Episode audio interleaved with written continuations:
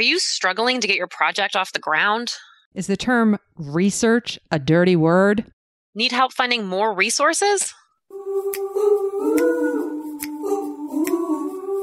Hello, everybody, and welcome to the Johns Hopkins Center for Nursing Inquiry podcast, IRB 201. I am Nadine Rosenblum, Inquiry Coordinator with the CNI.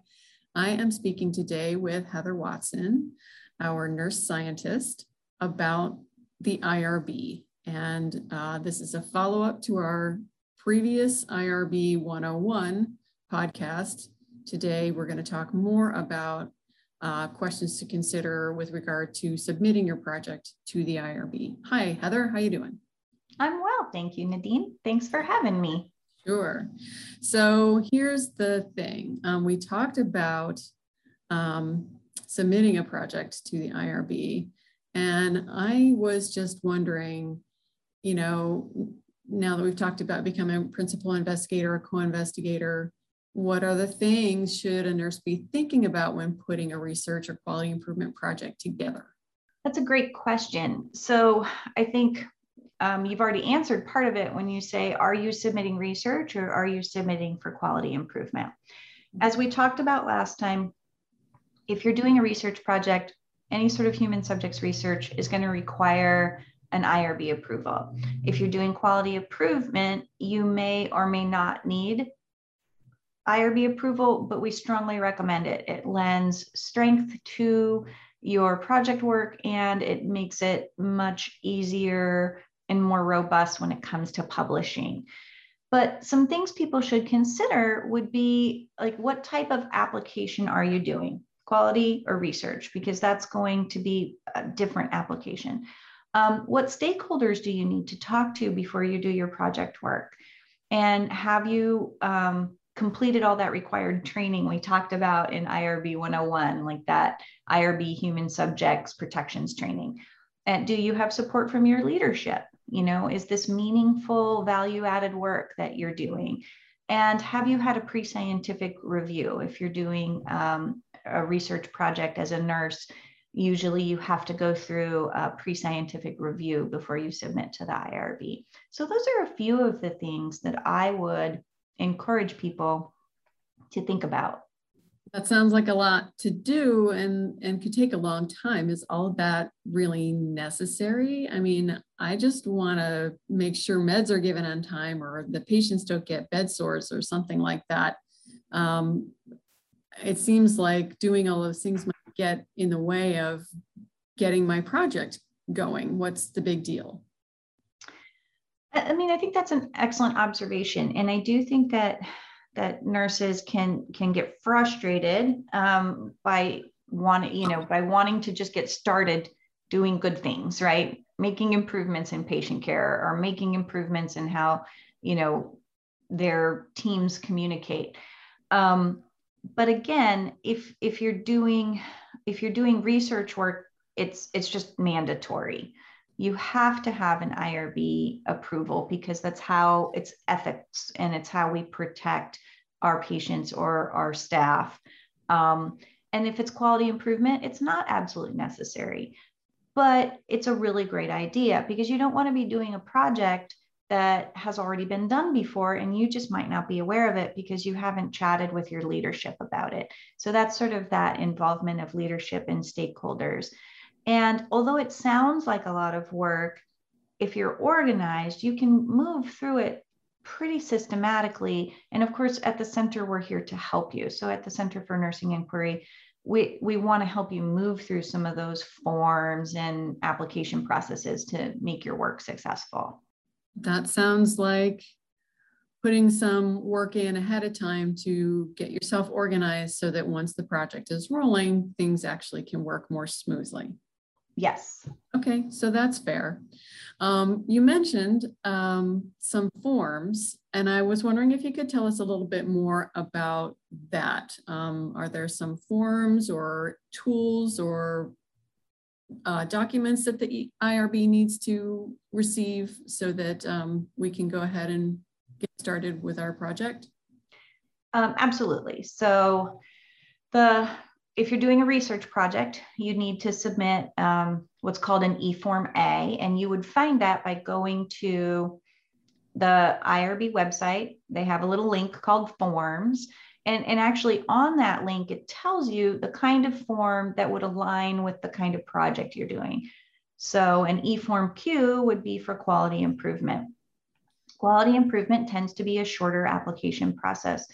Um, the e-form Q and e-form A are both you know documents that essentially outline everything that you intend to do and also why you're doing it. So it asks you for a little bit of background or justification. Um, and then there in addition to that there's an application that you have to start uh, on the irb website where you kind of click like a button that says create new application. And during in that application which is all um, you know, all automated, um, all online. It, it takes you through a series of questions like where would you conduct your research?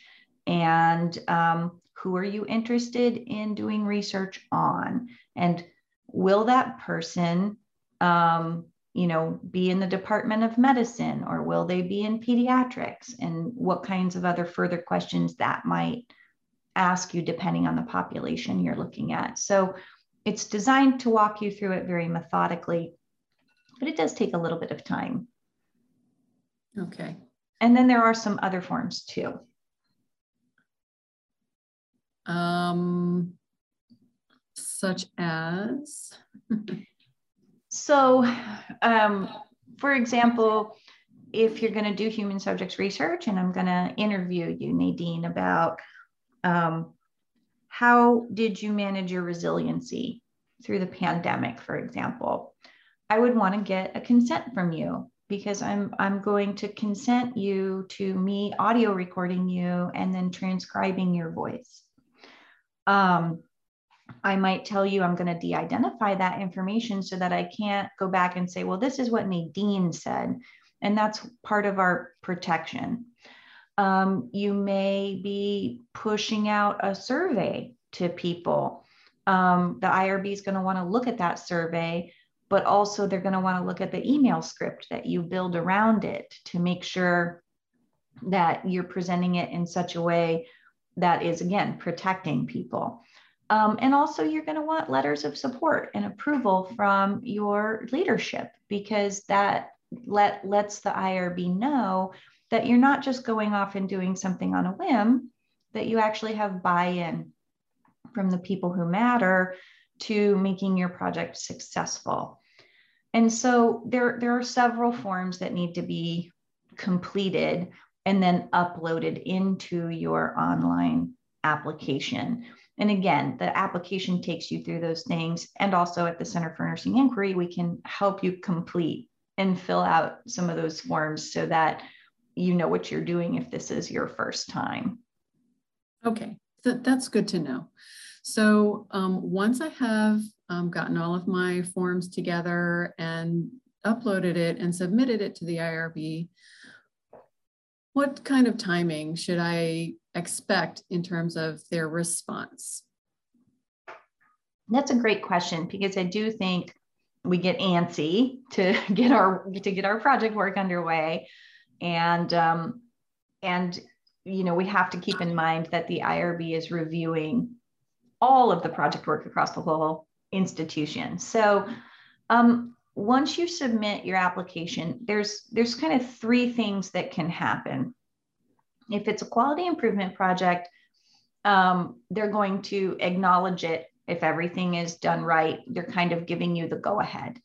Um, if if it's a research project they're going to approve it if everything is great and they're going to give you the approval to go ahead. Or for any kind of project work they can ask you for revisions. So they could kick it back to you and say oops you checked this box. We don't think that's really what you're supposed to be doing.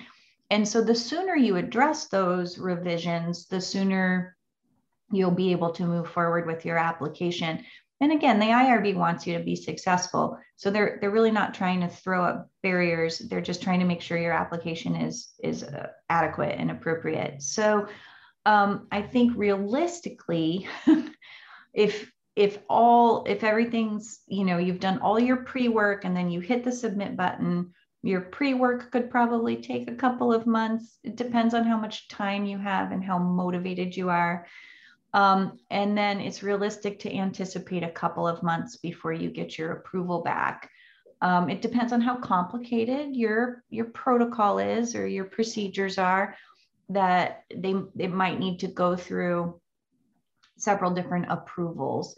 Um, but if it's pretty simplistic, it, it might take less time than that. But I think it's realistic to, to think about a couple of months before you would receive an IRB approval. Okay, that's really good to know. Um, and I'm definitely going to build that time into the plan for my project. Great. So for you today, do you have anything else that you want to share about our discussion today regarding the IRB? Um, I think I've said it about a thousand times, but I'm going to just put one more plug in, which is that the IRB wants you to be successful. So, although it may seem daunting or scary, um, they have a help desk, they have great staff, and they're there to help, um, as so are we at the Center for Nursing Inquiry. Um, and that I would encourage nurses to be part of a study team, either as a, a study team member, a co investigator, or working your way towards becoming a principal investigator. It's an amazing learning opportunity. Um, we talk about evidence based practice all the time, and evidence based practice is generated through research and is implemented through quality improvement. And so I think understanding how you fit into that process is really great. And this is an opportunity for you to improve things for yourselves, for your patients. Um, and it drives our nursing practice. So we're always doing this in order to do better. And I think that that's really important. It's inquiry work isn't extra. Inquiry work is embedded in what we do every day. And so I would just encourage people to get involved talk to your to your nurse manager talk to your to your leadership and and don't let something like having to submit to the irb be the thing that keeps you from engaging in inquiry work. Because they're there really to in, to ensure human protection so they're a good thing. And um, they're there to help. So i would just say that's an important thing to remember. That's really good to hear and good to know. And so when you are ready to start your project and you want to get more information and support, make sure that you take a look at the IRB website and the Center for Nursing Inquiry websites on our nursing intranet. And I want to thank you, Heather Watson, our nurse scientist, for spending some time talking to me today about the IRB. My pleasure. Thank you for having me. Thank you. Bye. Bye.